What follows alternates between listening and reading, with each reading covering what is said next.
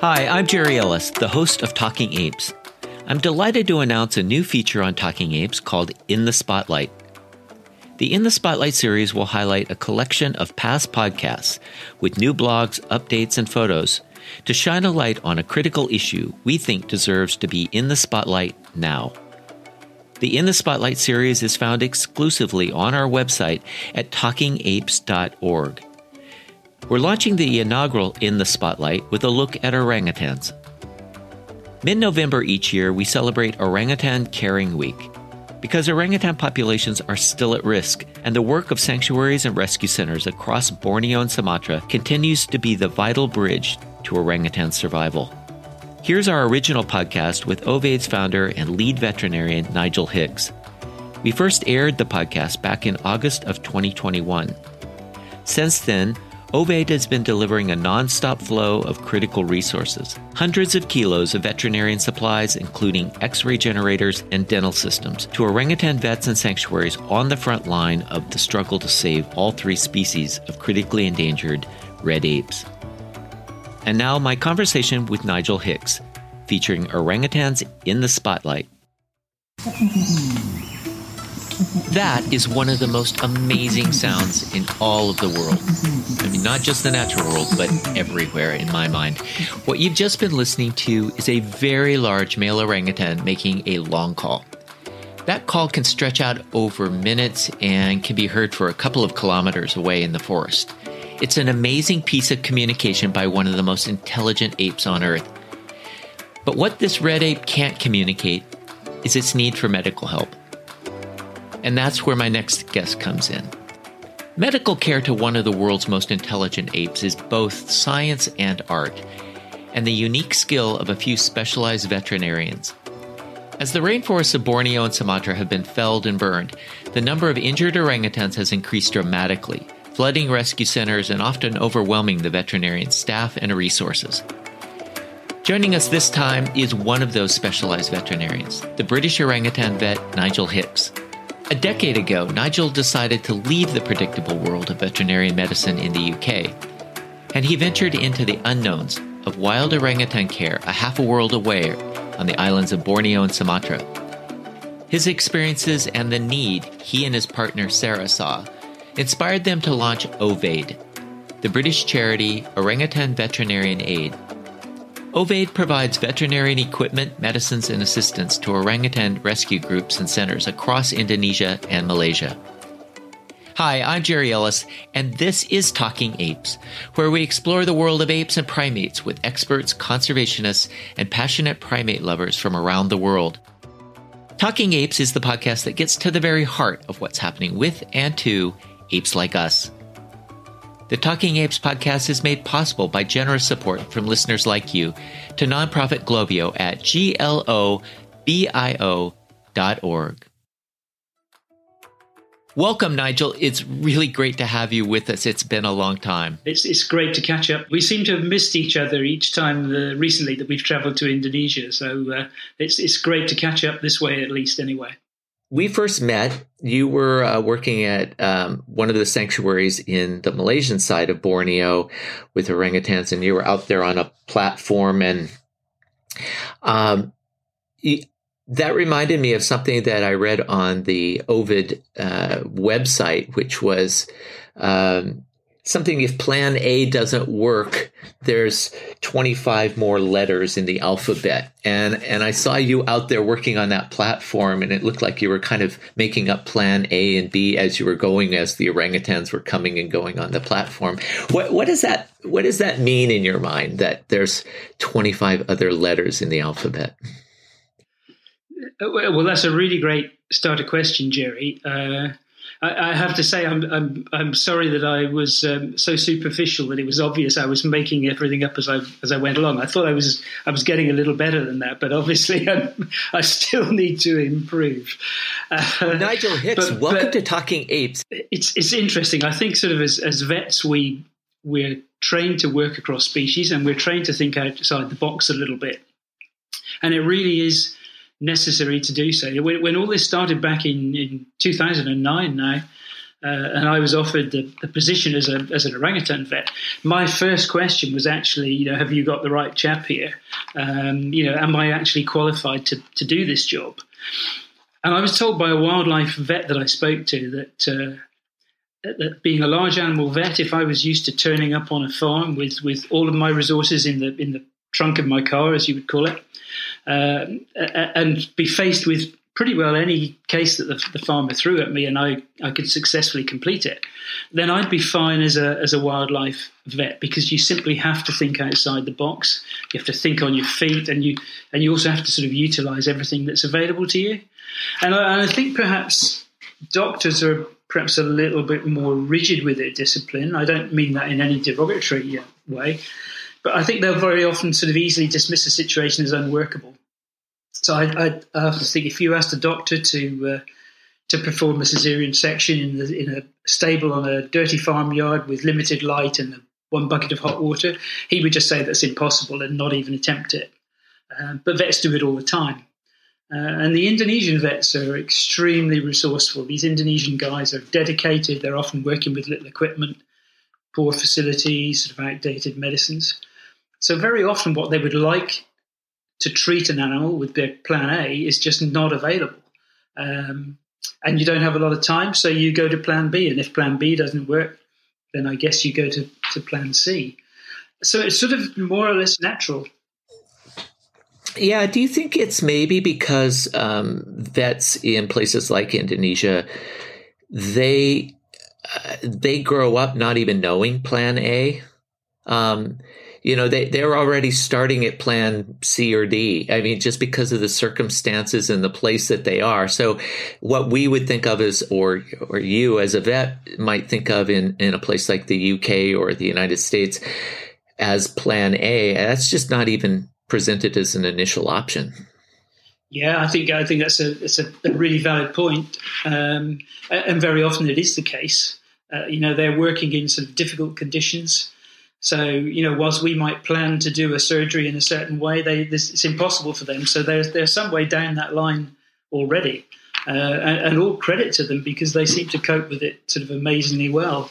Um, but I guess that's the, you know, so that's the sort of the, the idea, you know, you, if, if, plan A isn't working, don't be phased. You just simply go to, go to the next one. And, and interestingly, when I started working out there, I found it, really cathartic and quite satisfying to working from from first principles medicine um, without any reliance sometimes on sort of t- technology. It can be frustrating, but but it's really rewarding when it works because uh, you really feel you've achieved something and you've you've mastered the ability to move quickly from from one thing to the next and get the job done. I I was I was going to ask you how orangutans were uh, different from all other great apes, including humans. But uh, it sounds like you you didn't have a lot of primate or especially great ape um, background coming into it when you you started with orangutans. You were working primarily as a a vet with domestic uh, livestock and and dogs and cats and that kind of thing, or did you have some some prior great ape experience? No, you're you're absolutely right. I have to confess that that yeah, I hadn't worked with primates at all before sort of 2009, and my experience had been, I mean, quite a bit of, of many years, too many years of veterinary experience, I guess. As you say, with domestic animals and uh, and, and, a lot of large animal work as well. Um, but I haven't worked with with primates before, and it it sort of phased me at first because I was really sort of concerned that that I wasn't going to be up to the job or I wasn't sort of capable of of adapting easily enough. But it's it's surprising because a lot of the treatments that we we use for great apes can sort of stem from um, from first principle medicine. So, in other words, the, the you know an orangutan comes in with a, a nasty wound. Well, you're going to treat it in much the same way as a human would be treated or a dog would be treated.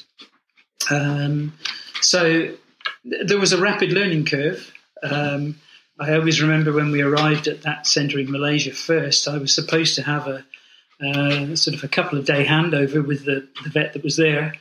And, and, I sort of approached it really confidently. I thought, this is great. Uh, have a couple of days handover. I'll sort of get into the swing of things and we'll be fine. Um, and then, much to our surprise, uh, once we got there, I think probably within about half an hour of being shown the clinic and the basic principles, the vet just said, Well, I'm off now. I'll see you in about three weeks' time. Um, and uh, Sarah, my wife, went into complete panic, uh, thinking that we were going to decimate the, uh, the, the uh, critically endangered orangutan population in Malaysia.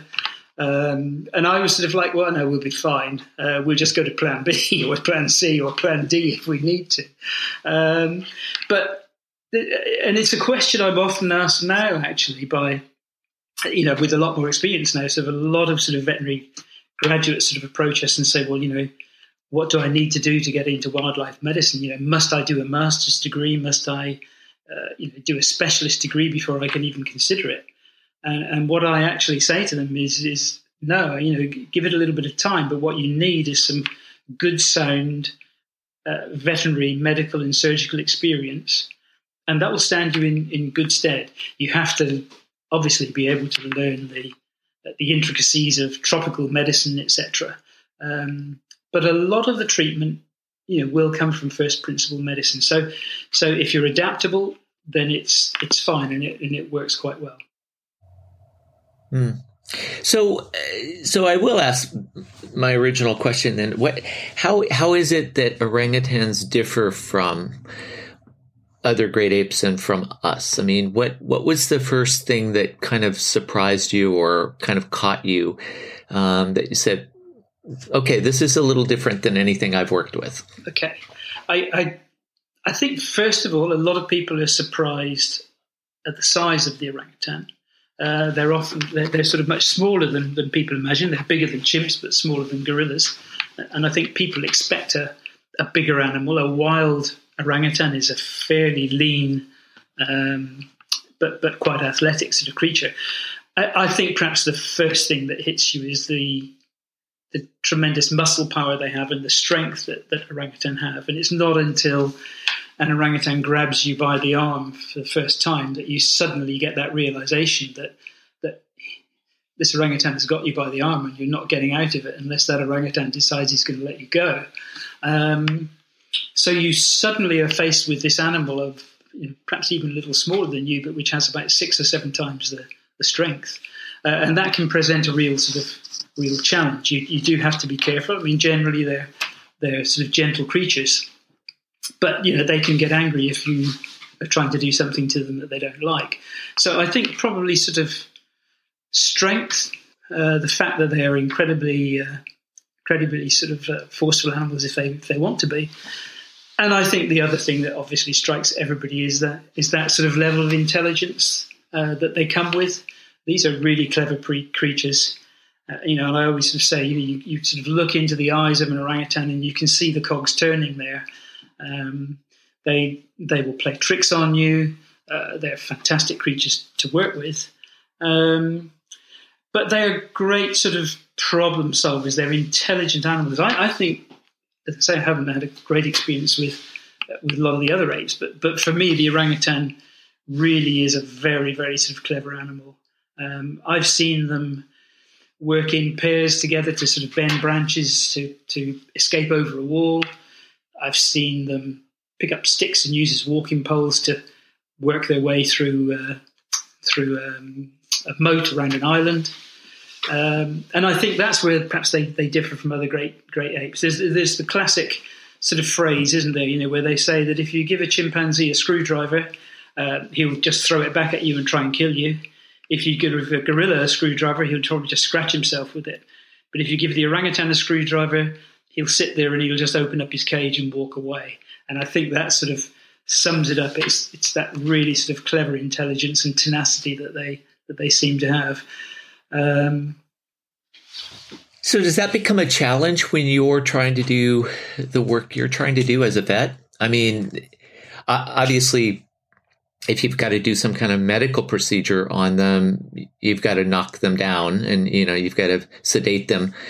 But do, where where does that intelligence at what point does that become a challenge to you as as a vet in trying to work with them uh, quite quickly i should say um, so uh, you know as i say on the whole they're gentle creatures um, but you know, they they will bite and they are very strong. If uh, so, so certainly, you know, an orangutan of maybe sort of like four, five, six years old is going to become unhandleable in that in that sense of the word. word.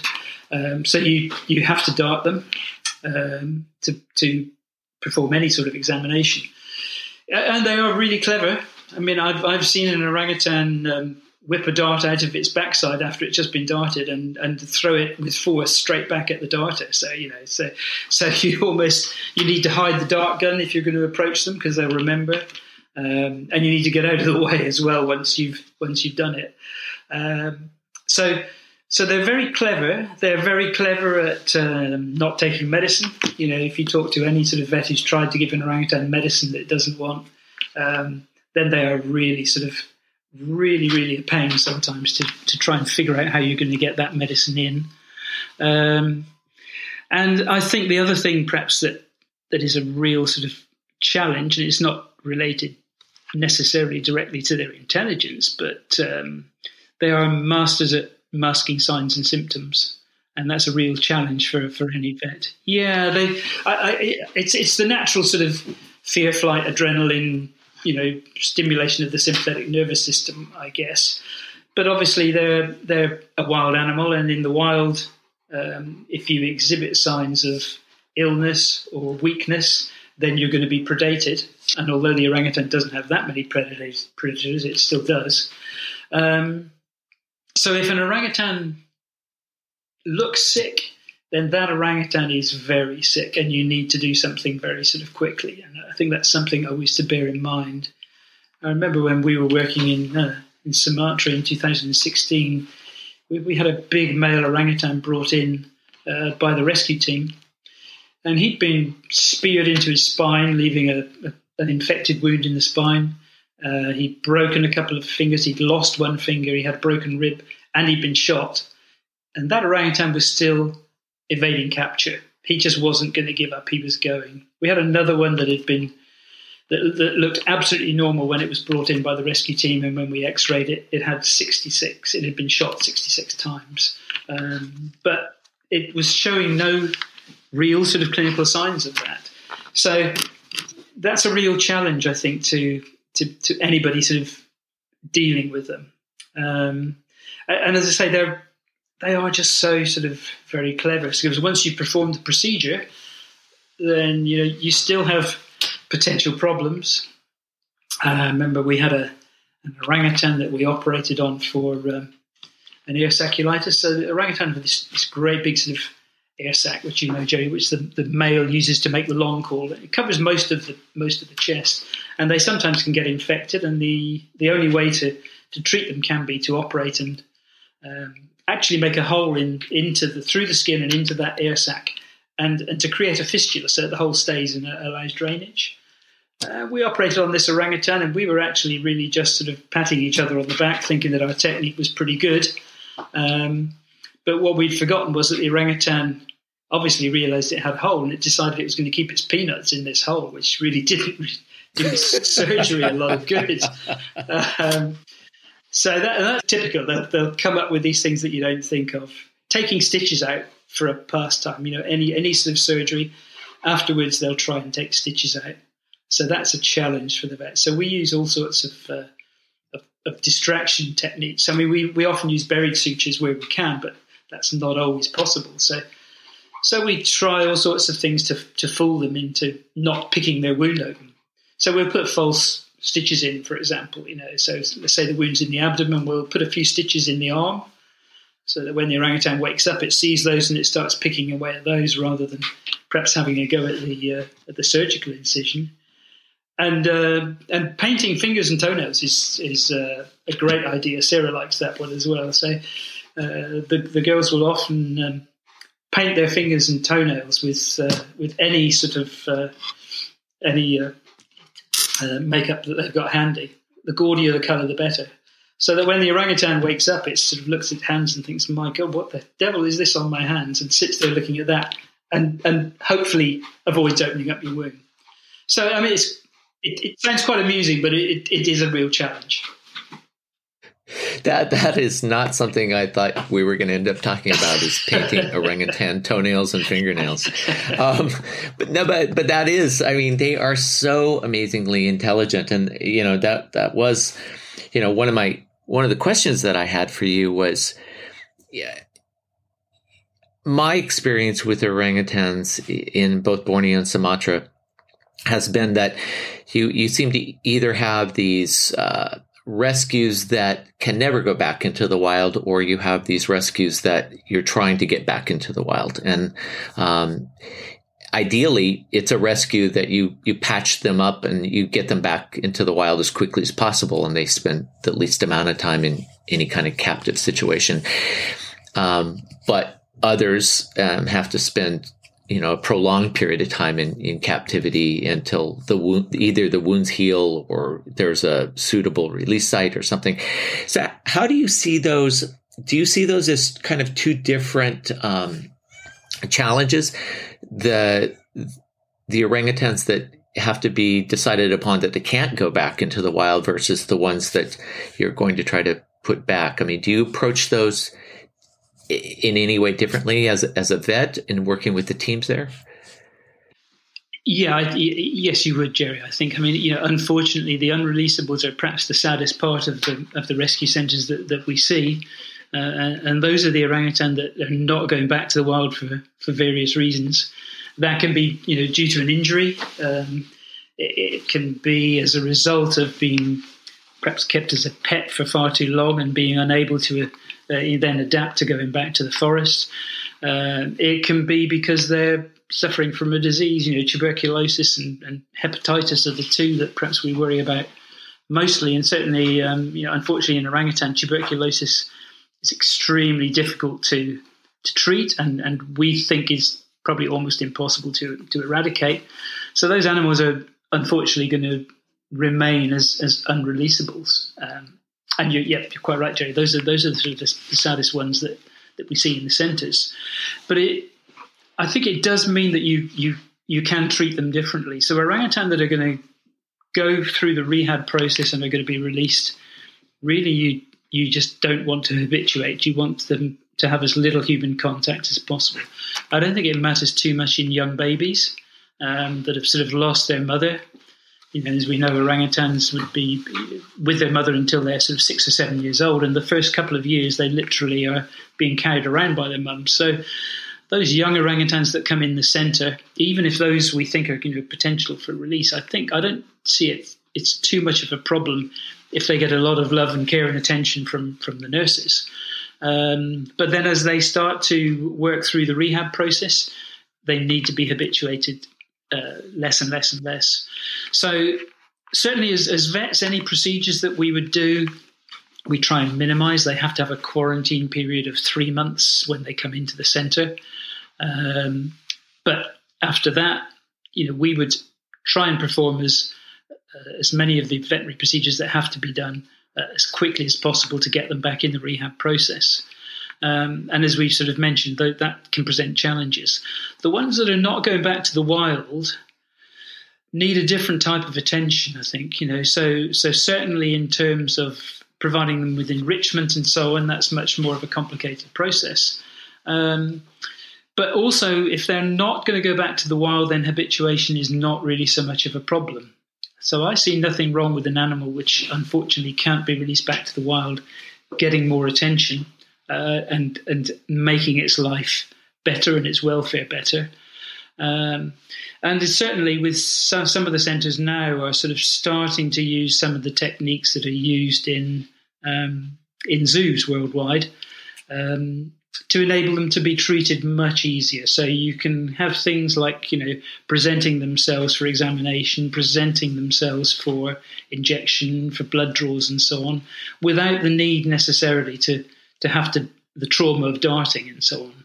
Um, and and some of these sort of zookeepers are, are, very good at this sort of training and and and achieve sort of good results.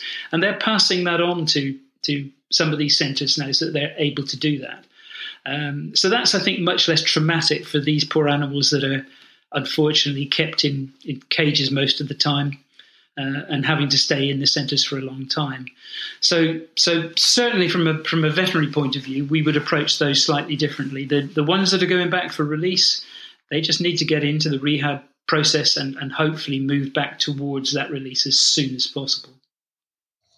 Hmm.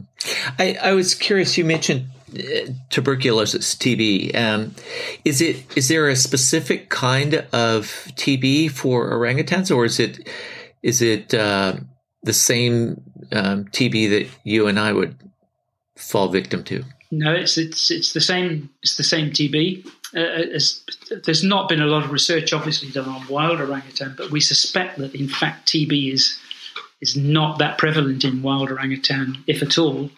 Um, so the TB that we tend to see is is probably simply as a result of orangutan coming into close contact with with humans, and TB is an endemic in uh, in Indonesia.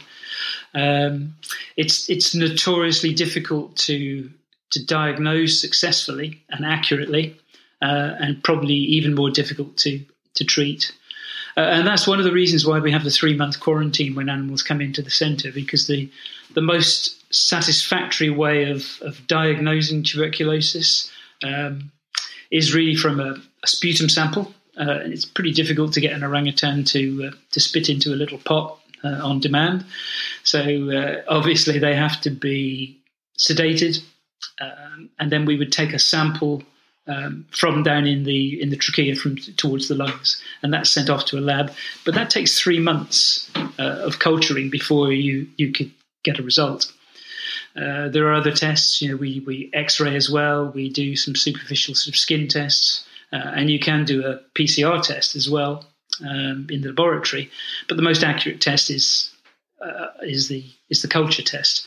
Um, so these these animals are having to wait three months in quarantine for that test, and then if they come positive, um, they they need lengthy, protracted treatment, sometimes over a number of years, and they need to be isolated away from from all the rest of the animals in the centre. So logistically, they present a problem, um, and it, it's as I say, it's one of the worst diseases that that we always sort of fear can can get in because of the risk of spreading to the other orangutan and and even you know, obviously to, to to keepers as well. Yeah, I I I mean that's something that that has been on my mind a lot um, in working uh, in in Borneo and Sumatra is the spread of disease. It seems like we know um, we I, I think we know a lot more about and we don't know a lot, but we know a lot more about the impact on chimpanzees and, and gorillas, I think, um, just because of the the longevity in which people have been working with those two animals in Africa. But it seems from what I've heard talking to, to folks running centers, talking to other vets, that the what we know about disease in orangutans is is much more limited, and especially when it comes to wild uh, orangutans, which brings brings up a couple of questions. I guess I wanted to ask you about. One is COVID, and we'll we'll touch on that in just a second. But you know, over the last, uh, especially the last five or six years, the fires um, that have ravaged, it seems like um, Borneo and Sumatra off and on um, these really horrendous fires. And I was there in 2015 when, you know, it just devastated much of Borneo. Um, and there were there were thousands of humans who were suffering from respiratory uh, infections and um, you know, inhalation of this toxic mix of smoke, which had methanes and ozones and all kinds of things in it. And I asked a number of people about what, what was the impact on orangutans, and and basically nobody knew. And I mean, it's a really obviously a difficult thing to do. But have you seen in the work that you've been doing there? Have you seen any problems, growing problems with respiratory disease, and you know, impact from things like these fires? Yeah, I, uh, I would say yes, Jerry. Uh, and as you say, I mean, those annual fires are certainly horrendous. You know, we too witnessed them firsthand. We were there in, in 2015 as well when they were particularly bad. In, in, fact, Sarah, my wife, she was there for a more protracted period than me, and she suffered residual respiratory problems for, for several months. Uh, and yeah, you're right. Those those fires are frightening. I remember we were in Ketapang and uh, we could see the fires approaching the center. You could hear the crackle of the flames, and you could see whole trees just erupting up into flames and smoke everywhere. Smoke everywhere. You know, you couldn't. We didn't see the sun for about three months, and that's not really an exaggeration. Um, so, uh, and the impact on the human population was sort of very evident quite quickly. Surprisingly, the impact on the orangutan at the center was nowhere near as severe as we had expected. Uh, we, you know, we were all wearing masks. We we were expecting the orangutan to be coming into the clinic sort of one after another, and and actually we didn't really see that. We did see some respiratory problems, but almost less perhaps than that was being seen in the human population. So I don't know whether the orangutan in some way uh, seemed to be able to cope with it which is really surprising to me because respiratory problems in orangutan are, are the worst. Um, you know, they are a real sort of they're a real problem. Um, so you would expect that the the fires would, you know, if they're causing problems in humans, they're going to cause horrendous problems in the orangutan. But having said that, uh, I, know certainly that the BOS Centre at Nyaru Menteng um, uh, has has looked at it sort of very carefully, and and again, I think they also agreed that they had some respiratory problems in the in the acute fires, but they actually started recording an increase in respiratory symptoms maybe twelve months or longer after the severest fires. Um, which is quite worrying because if, if the signs were not evident until the following year, well, then perhaps it indicates that the fires precipitate perhaps a more chronic than an acute syndrome in the orangutan. Uh, this is really anecdotal. You know, I'm not, I'm not talking from a, a true uh, sort of like scientific research basis, but this is certainly my impression. And it worries me because it could mean in that case that, that wild orangutans obviously are left with long term problems. And as you say, Jerry, there's very little research which has been able to be done on, on wild orangutan. Um, but certainly the BOS Centre at Nyaru Menteng, um, we're very convinced that that they were having some sort of chronic problems in in their orangutans. So uh, I think we, you know, with the ongoing fires sort of year after year, unfortunately, we may not have seen the end of the problems uh, for for orangutan in that respect. Yeah, I just it it is something that excuse me, it, it's something that I guess it was on my mind just because I know that with in the case of chimps and gorillas in places uh, like the Virungas in Uganda, that respiratory disease has been one of the one of the few killers um, when they've lost groups there, and there's just been so little done around orangutans. I just you wonder how how many orangutans ended up dying. But it's interesting that you should mention it being a more long term or chronic thing, um, and it it sounds like a fascinating PhD for somebody if you could figure out how to do it. I mean, obviously, just seeing orangutans in the wild is a challenge, but uh, to, yeah, to, try to track them and then get some sense of their respiratory condition would be even even more a challenge. Yeah, that's true. But it, it would make a, a great project if it was if it was feasible. So uh, it, it's out there if somebody wants to have a go. Yeah. Well, speaking of diseases that uh, that like TB that can jump from human to uh, orangutan. What what's going on? I the Delta var- variant is running kind of crazy in Indonesia right now, and it's I know that um, the latest uh, statistics that I had seen, um, this being August of 2021, it's showing that the Delta variant is is running rampant in Indonesia is second only to India in terms of um, infections in that part of the world. What what's going on with orangutan? I mean, has anybody had a chance to look at that at all? I mean, I we know that COVID is in some of the centers. Um, we've got news the other day that actually somebody in one of the research centers had died of COVID, and I know they're taking every precaution under the under the sun to try to you know prevent the spread there. But what's what's your thoughts on on COVID, the variants, and orangutans? it, it is really worrying. Uh, I mean, COVID's affected every one of our lives, and and there has been a huge impact. Certainly, as you say, in, in Sumatra just recently, uh, they seem to be having uh, having a worse time than than, than we've had. I think I saw the other day that there were uh, more cases and more deaths in Indonesia. Uh, they were sort of unfortunately topping the, the charts at the moment. So, um, I mean, luckily at the moment there has been no report of of um, SARS-CoV in orangutans, uh, and I think that's a credit to to the the staff of all the centres out there. Um, as soon as the pandemic sort of hit, uh, the centres sort of made impact assessments and, and, quickly put sort of existing disaster relief plans into operation. So the centres were effectively sort of closed down to everybody except essential workers, uh, and they made the the sensible decision of splitting keepers and vets into separate teams, so that if a if any member of the team became positive, that team could be withdrawn and replaced with a with a healthy team. This meant long hours for the vets and produced some headaches for management, but um, it, it does seem to be effective. So they, they, they've done a great job. Uh, I think a major complication is that there are no specific tests for SARS-CoV in orangutan. Um, the human sort of lateral flow antigen tests are of, as we know, are of sort of variable efficiency in humans, and, and they're completely unproven in orangutan.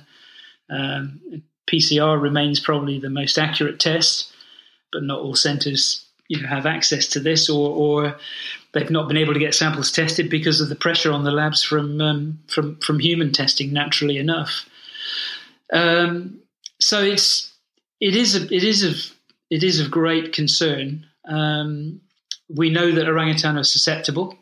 Um, we know that they have the same uh, sort of ACE2 receptors that um, that we humans have, uh, which enables the, the virus to uh, to attack cells. So we we can only assume that that if COVID did enter, it could actually sort of decimate the population. I know Ian Singleton has been really sort of worried uh, in Sumatra with their lower number of, of orangutans. Um, so it, it, has caused great concern. Um, the centres have done sort of a really good job under sort of difficult circumstances, um, but it, it it has met all sorts of sorts of problems. There, a lot of the centres reported trouble obtaining sort of PPE at the start of the pandemic. They they just couldn't get it, or it was extremely expensive. Some of them were having problems with um, food supplies for the orangutan, especially when there were local lockdowns. Um, so it, it has been sort of really sort of complicated, but the teams have done a really good job. Um, and I know for a fact, speaking to, to some of the vets, that that uh, some of the teams have, you know, from time to time, tested positive for, for COVID within the centres and that's presented the vets with a bit of a problem because you know how much contact should you have with the orangutan in your centre if you've got COVID floating around in the in, the, in your keepers as well. So um, it's been a really tricky time, but so far they've they've been lucky, um, and the the measures are in place and are remaining in place. There's no sign at the moment of any of the centres relaxing those. So I, I, I, guess we have to keep our fingers crossed, but. Um, I think you'd have to assume that with orangutans having that sort of sensitive respiratory system, being susceptible to to any sort of human respiratory problem, um, COVID could be a major, major problem if it if it did get into the centres. So so far, we're keeping our fingers crossed. Yeah, I, not to complicate it, but just coming off of the last thing we were talking about, which was the the the impact of the fires and the, and the chronic nature of what that could be doing to your lungs. I mean, one of the things that we do know about COVID is that uh, if you have underlying conditions, it you are more susceptible to the impacts of it. Um, and so that obviously spins in my head.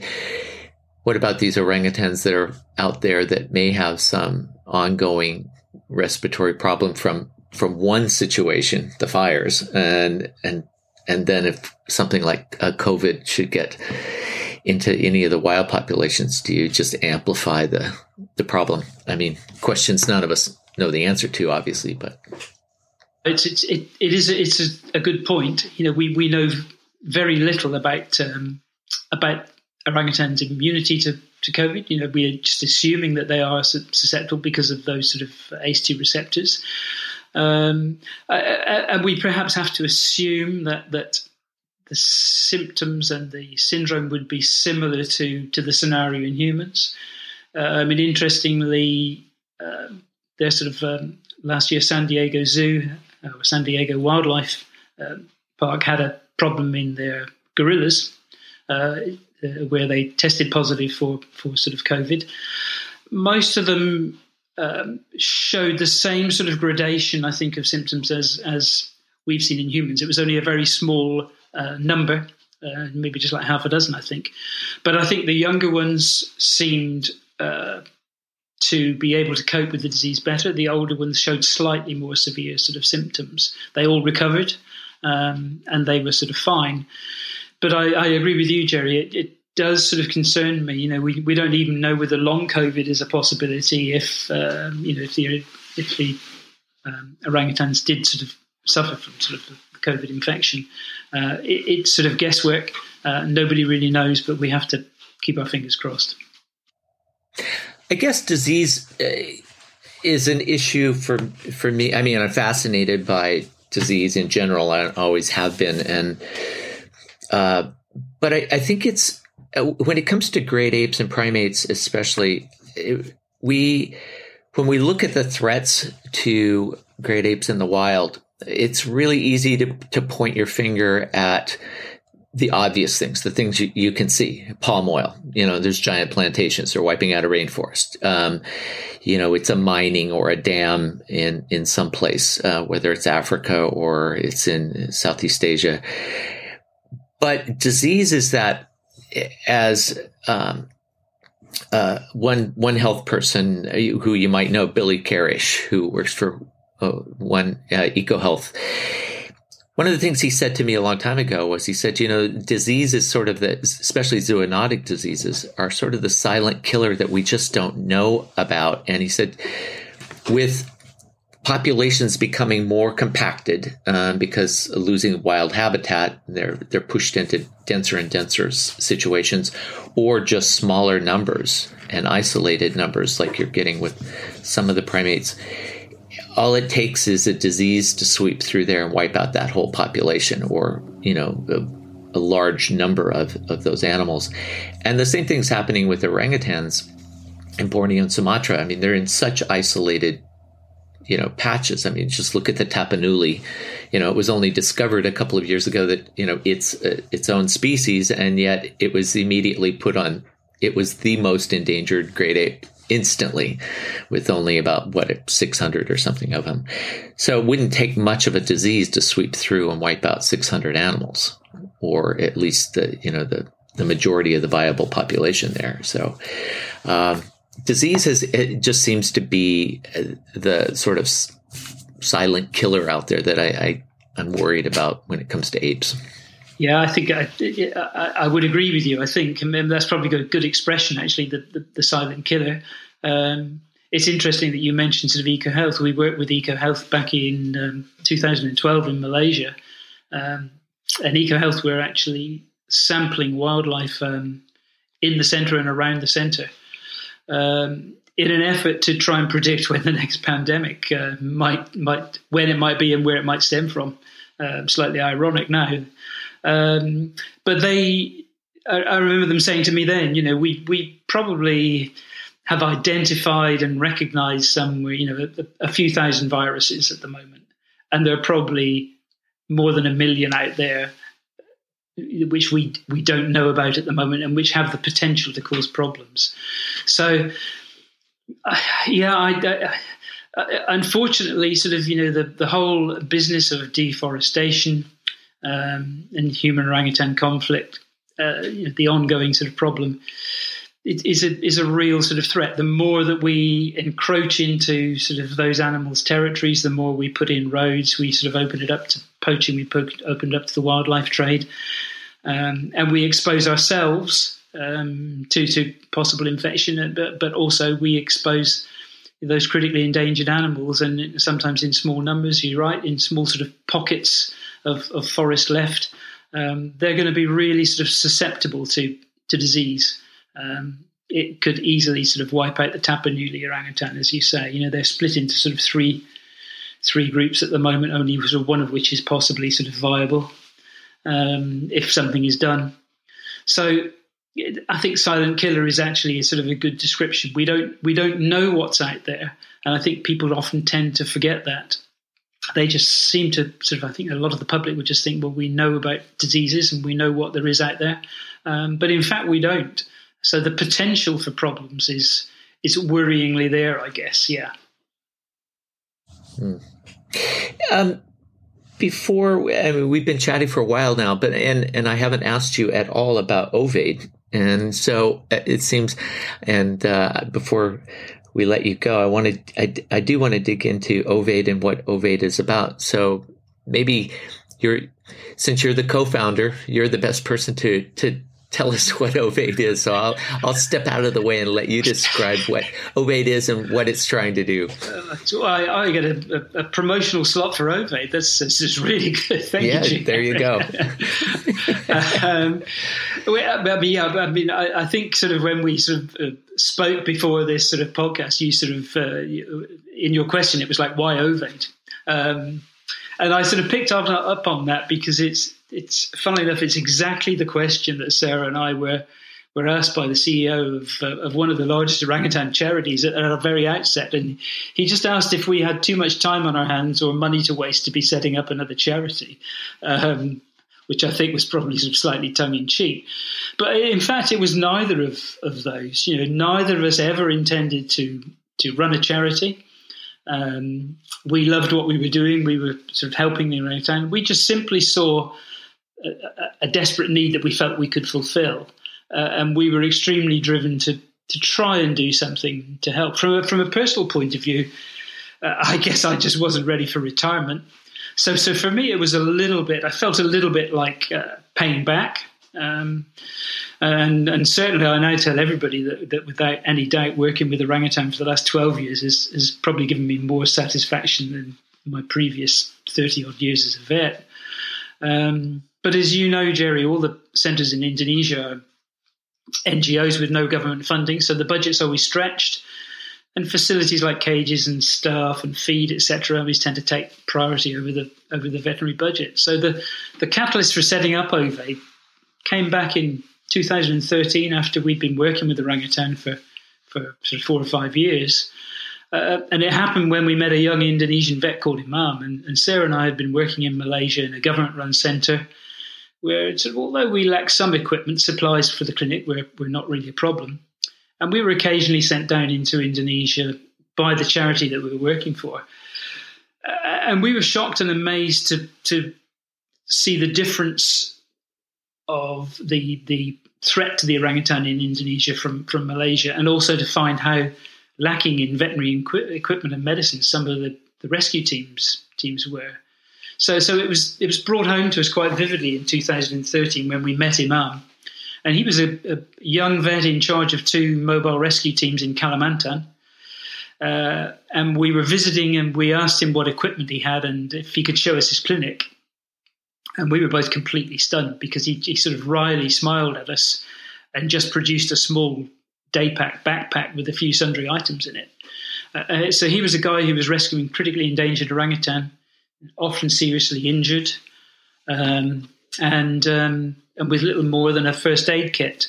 Um, to, to, to, his wage was being paid by another charity, but he had no equipment. He was like a mechanic with no tools. Um, so he had knowledge, but but what practically could he do? So it was a, it was a critical eye opener for us, and we immediately committed to try and rectify the situation. We felt that we were in a unique position. We had some veterinary and nursing training. We we had experience of working in an orangutan centre. So we started by raising some money amongst friends to, to take a few items of equipment out, but we soon realised that we needed to make things a bit more transparent. Uh, and, and, that's really how in 2014 Ove was born. So we felt that by establishing the only specifically veterinary focused charity, we we could have an impact. And, and the aim was simple. You know, it, we would be a small niche charity. We would try and fulfil the shortfalls of equipment, medicines uh, of as many of the vet teams as we could. They'd tell us what they needed urgently, and we would try and aim to supply. Um, but we also felt it essential that we should be able to react quickly and decisively when necessary, when things were needed, and and, and wanted to keep overheads minimal. So, so keeping the charity sort of small and voluntary run has, has has actually been a conscious conscious decision, and I think actually perhaps has helped with what success we've had. certainly, you know, our supporters are able to see us do a fundraise, and then you know, hopefully a month or two later, they can see that equipment being used out in Indonesia. And I think we've we've we've had a significant impact. I, I think since 2014, we've supplied about a quarter of a million pounds worth of equipment. Um, but we've also changed slightly. We've we've expanded our scope to to try and facilitate some mentoring and some training. Um, and I guess sort of now at this stage, having gained an in-depth understanding of what's needed by working on the ground for sort of over seven years in more than four rescue centres, we're we're often sort of quite selective and pragmatic in what we do supply. There's there's no point in installing expensive, sensitive equipment in a in a poor environment or not providing adequate maintenance or training. So so we try and make our decisions carefully, and we have a network of suppliers and expert trainers now that that very generously assist us. So we're able to provide some in situ training at the centres when we supply equipment, um, and we have managed to do some mentoring. Uh, and I think sort of this ongoing training is a really important factor for, for the Indonesian vets. So in 2019, we we actually launched a scholarship to try and bring some of these orangutan vets from Indonesia back to the UK um, for an exchange of ideas and um, some training and upskilling. Um, so the launch that year was for, for two candidates, Arga and Pandu, and, and they really enjoyed it and it seemed really worthwhile and we got great feedback. Um, but unfortunately, um, the, the pandemic saw us having to postpone this, the scholarship. So uh, we were going to bring four candidates in 2020 21, but unfortunately, we've had to put that on hold. But we are currently in conversation with uh, sort of Liverpool University and Chester Zoo here in the UK to to try and resume it next year. So, so sort of as I say, orangutan veterinary aid sort of sprang really out of out of what we saw as a as a as a necessity um, uh, to to try and help help the vet teams, and hopefully somewhere along the line we've we've managed to to achieve that.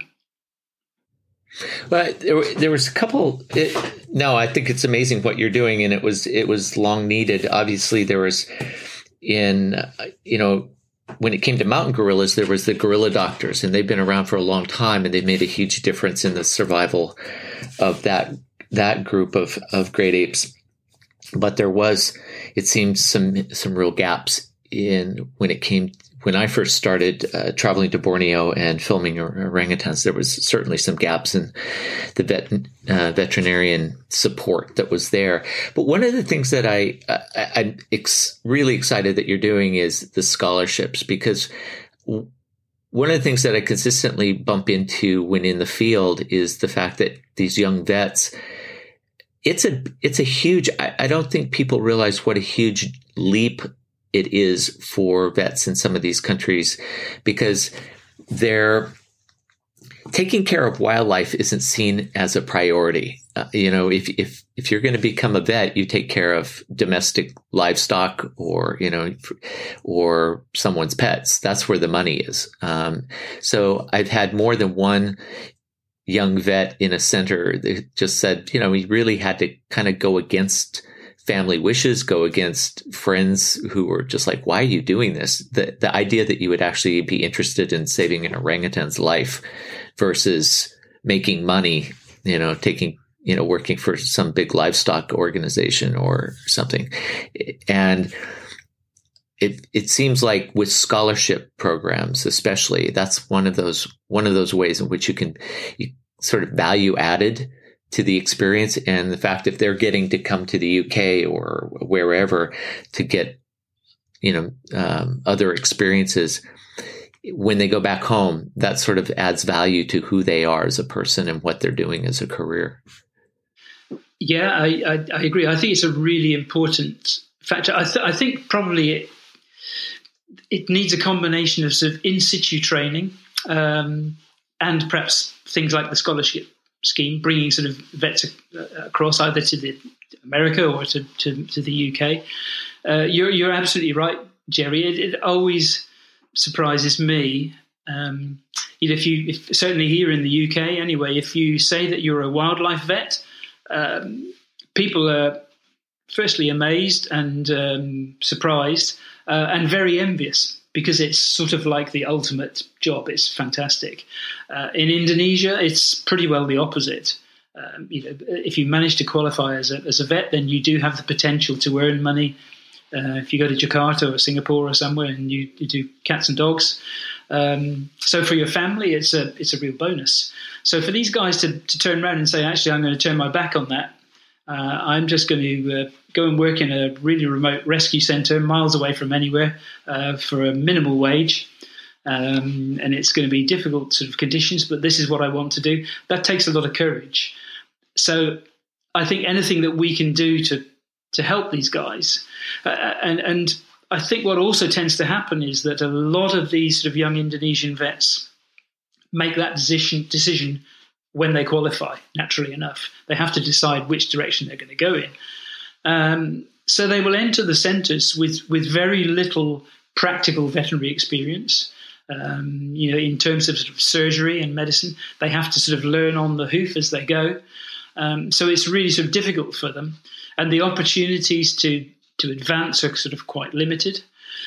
So the so the availability to you know of, of some in situ training or education, or certainly the ability to to perhaps travel outside the country and and converse with with other sort of vets, um, learn new techniques, um, is I think it's vital in maintaining their interest, and I think it's vital in sort of maintaining the whole process of, of orangutan welfare and so on. Because these guys can can go back um, and turn up at the centre and say, "Hey guys, you know, know, I've just seen them using this sort of technique. I wonder if we could sort of give that a try." Um, so hopefully, it's capacity it's capacity building. Um, and it's encouraging for these vets. They have something to aim for. They can see that they can actually make progress where perhaps they thought they couldn't. Um, they can acquire new skills, uh, and then that hopefully also um, keeps the keeps them working in the in the centres and not sort of abandoning the life and, and, and going back. So uh, I, I, think it is a you know it is a really important part of, of what we do. We we were sort of really encouraged with the response that we we got from from sort of applicants for the scholarship, and certainly, as I say, from Arga and Pandu that came on our first scholarship.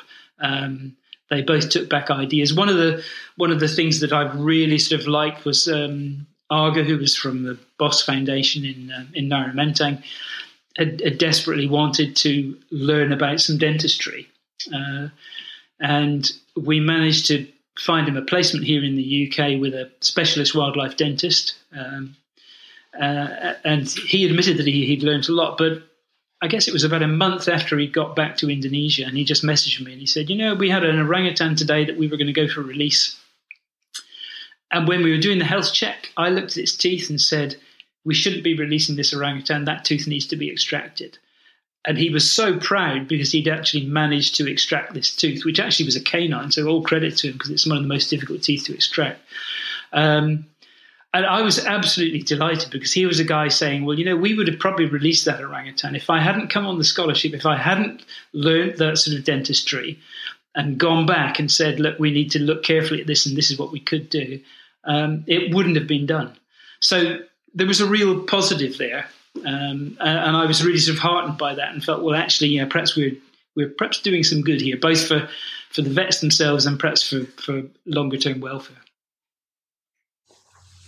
That's amazing. Yeah, I, I don't think that, that's another one of those things I don't think most people would think about is orangutan dentistry. You know, it's like, but you know, if if their teeth are infected, um, or especially if they had a broken canine or something, and their teeth are infected, and they end up not being able to eat.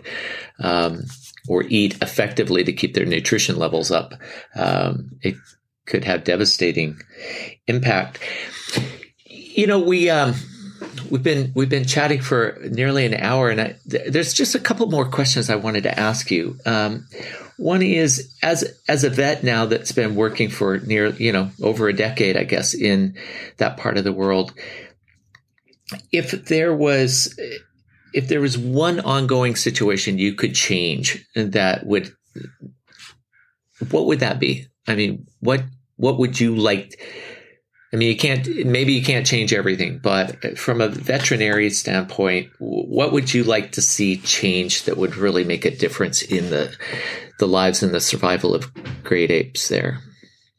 Well, I, I guess we we have to be really practical uh, you know, rather tongue in cheek, I'm sure I would sort of speak for all the rescue vets when I say that what we would all like is actually to be made redundant. You know, we'd like the need to rescue translate translocate orangutan just end, uh, and for orangutan to live safely and peacefully in their own environment, uh, and no need for us, um, all be out of a job. That would be fantastic. But obviously, the reality is that the current situation for orangutan is not going to alter in the immediate future. So, so vets are going to continue to, to face challenges. So, you know, we obviously need to work at the whole sort of conservation issue, you know, for these orangutan. We need to find a better way of uh, of solving or trying to solve the problem. Uh, you know, people have been working hard for the last 20 years, and yet in that last 20 years, you see figures like 80% of orangutan habitat having been lost. So you could argue that that that as conservationists, we haven't been doing that good a job. Um, but that's that's sort of the bigger picture. That that certainly needs to change. And but as I say, that's not going to happen sort of quickly. For, for me as a vet, harping back to that sort of last sort of uh, little bit of conversation we had, I guess it would be for me for for these rescue vets to be recognised for what they do, but also to to have have ongoing support. You know, without these rescue, without these vets working in these rescue centres, orangutan are going to die. There's no, you know, no doubt about it. The keepers are really good, but there's only so much that they can do. Um, so without the vets, it's it's an impossible task. You're just not going to be able to put animals um, healthily through a rehabilitation process. So, so for me, I think providing support for the vets is achievable, um, and I, I think it can be done. So, uh, providing opportunities for them to learn, mentoring, providing sort of facilities and so on that that so they're able to use them, I think is important. And I think the other thing, which has sort of come to light more sort of recently, I, I think, is that these vets work in challenging conditions every day. Um, and there's currently a, a worldwide discussion about the mental health of veterinary surgeons uh, we have one of the highest rates of suicide of, of all professions. Um, and this was emphasized at the recent Orangutan Veterinary Advisory Group, OVAG conference, which we sort of attended online, um, when many of the Indonesian and Malaysian vets expressed just how much they were struggling with their jobs, uh, with the remoteness, being away from their families, with the pandemic, and with their mental health, particularly during this, this last year. So I think there is something that can be done. Practically, we can find ways of supporting these young vets. Um, it seems to be a, a real concern for them. And, and I think it's achievable. We are sort of changing that. The, as I say, the Orangutan Veterinary Advisory Group um, are an Indonesian driven group which is providing um, a huge amount of, of support and input and education for these vets and, and encouraging them, encouraging them to talk amongst each, each other um, and to and to move forward. And for me as a vet, I think that perhaps will bring about the biggest the biggest change. If these vets are happy and and uh, in in their work and are not having to struggle so much, they're going to do a much better job. Welfare of the orangutan is going to improve. So it, it's it's a slightly sort of um, strange answer, perhaps, Jerry, because it's it's nothing I think can be done for the orangutan that we're not already trying to do. Then maybe that we need to change the way we're doing it, and that's perhaps the topic of a, a, complete another conversation between ourselves. You know, maybe we need to to look at.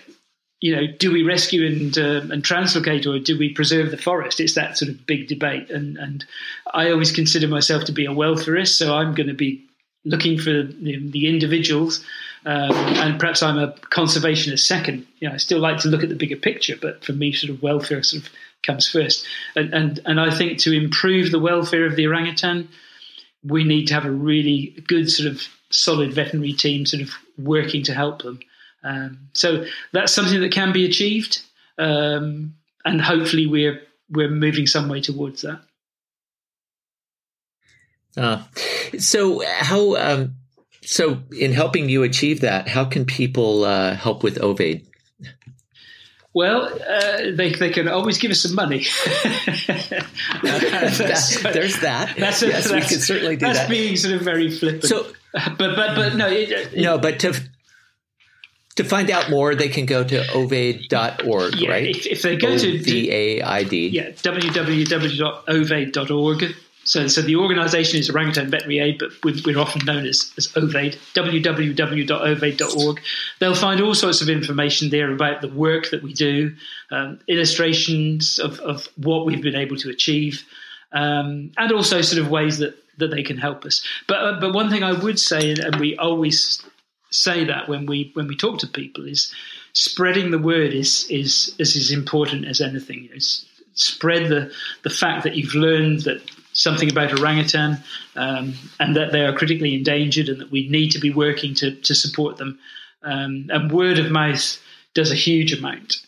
Um, obviously, you know, if people can support us financially or find some way to do that, that's that's a huge help. But but very often, just spreading the word and making people aware of, of things is is is a is a big part of it. Well, Nigel, thank you so much for being on Talking Apes today. I mean, helping spread the word about what's going on with. I love being able to talk to people with different perspectives on the conservation of great apes. Um, it's one thing to talk, as you said, you're looking at the individual, uh, your conservationist second. You know, we've had conservationists on talking about the, the situation with, with uh, orangutan. So it's nice to have somebody looking at the individual specifically. Um, and and giving some perspective on that. So, um, thank you for taking the time to be with us today. Really appreciate it it's it's been a real pleasure, Jerry, and uh, I think I, I, I get the feeling we could talk for another hour, but you know that's just going to bore people. So uh, we, will we'll save some more for another time.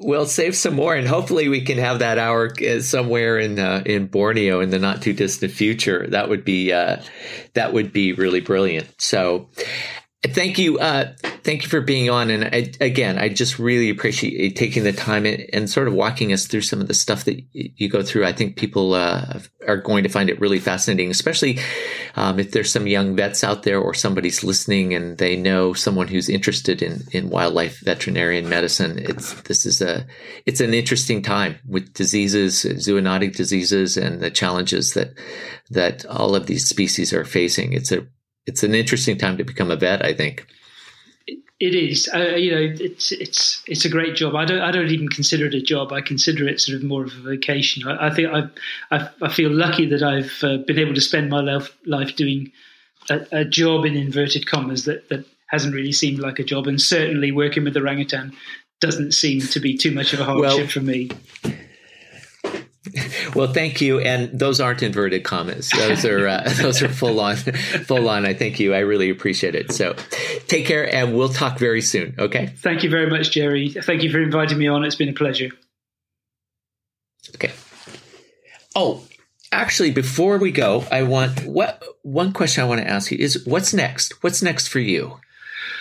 Uh, that's a that's a that's a tricky one. I, I think probably we're concentrating more now on, as I say, sort of providing sort of training and um, and backup for for the vets. You know, our core our core function obviously has always been to to provide the equipment and, um, and medicines that are necessary, but but we've sort of swung a little bit as as we've been able to provide a lot of the essential equipment. Obviously, it needs to be maintained, but but but a lot of it has been provided, uh, and that will be ongoing. But we're probably moving more towards hopefully being able to provide backup and support to, to the vets. And that's sort of been illustrated recently. You know, we've we've had to change our ideas because of COVID and the way that we work. We've not been able to travel out to Indonesia uh, and take the donations that we we normally do. We normally travel with about 150 kilos of donations and um, and, are, and are probably sort of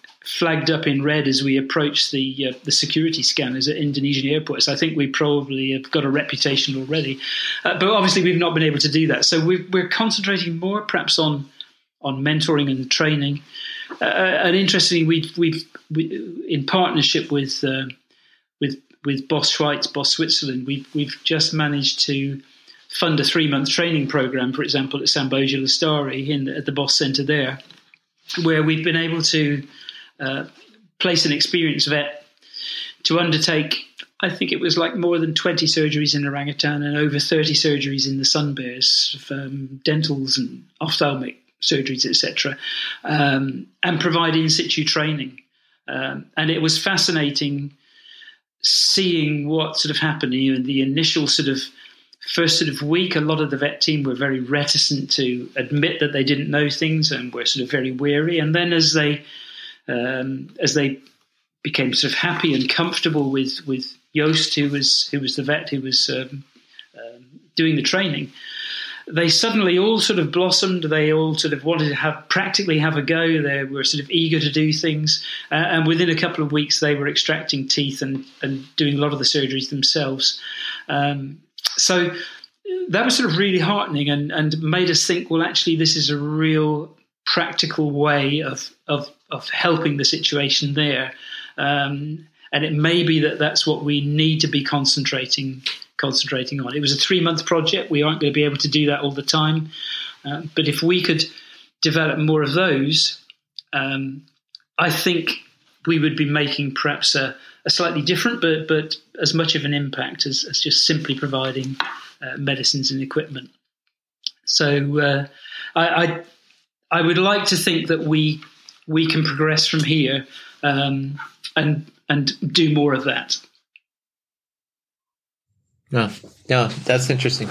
Yeah, I, I was just that was I was curious as to what's what's next. It's kind of uh, it's a question that we've started asking guests just to you know see what's on the horizon out there for everybody. And and this and you're right. I think the um, situation with especially this pandemic has made people kind of reassess how they have an impact. It certainly made us reassess here at Globio. I mean, we're working with our program partners and and trying to figure out how we can have a greater impact when we can't get there because we just in some cases you know we're just shut off from getting on a plane and going there and doing the filming or whatever else we're doing so yeah ex- exactly I, I, I, I guess it's a it's a positive outcome of the of the pandemic perhaps that you know that we we've all had to sort of reassess what we're doing and and you know we, we've sort of found that we've still been able to supply some some things. You know, we've managed to supply the PCR lab at um, Ketapang with with essentials even during the pandemic. It's been difficult, but we found ways around it. Um, but but we've had to look at sort of alternatives, and and as I say, like this sort of training program has has turned up to be a real sort of positive and, and something that that will certainly continue. I, I certainly. I'm certainly not giving up yet. There's there's uh, there's life in the old dog yet. I think. My special thanks to Nigel Hicks for sharing his time and his experiences on what it's like to be one of those specialized veterinarians who takes care of wild orangutans in Borneo and Sumatra.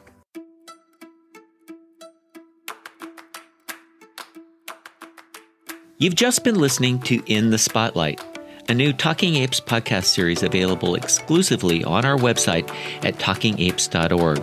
That's talkingapes, one word, dot O-R-G. Talking Apes is the podcast that gets to the very heart of what's happening with and to apes like us. If you have any questions for us here at Talking Apes or ideas about future In the Spotlight series, you can email us at media at talkingapes.org. I'd like to thank the Talking Apes team, assistant producer Demel Zaban, and our new lead researcher, Megan Lewandowski, for their work on the news In the Spotlight series. And finally, thank you. Talking Apes podcasts are made possible by the growing number of listeners like you. So please consider supporting Talking Apes with your tax deductible donation via the link on our new website. And for all those who work tirelessly every day to protect and save great apes and their forest homes, we thank you. I'm Jerry Ellis. Thanks for listening to Talking Apes.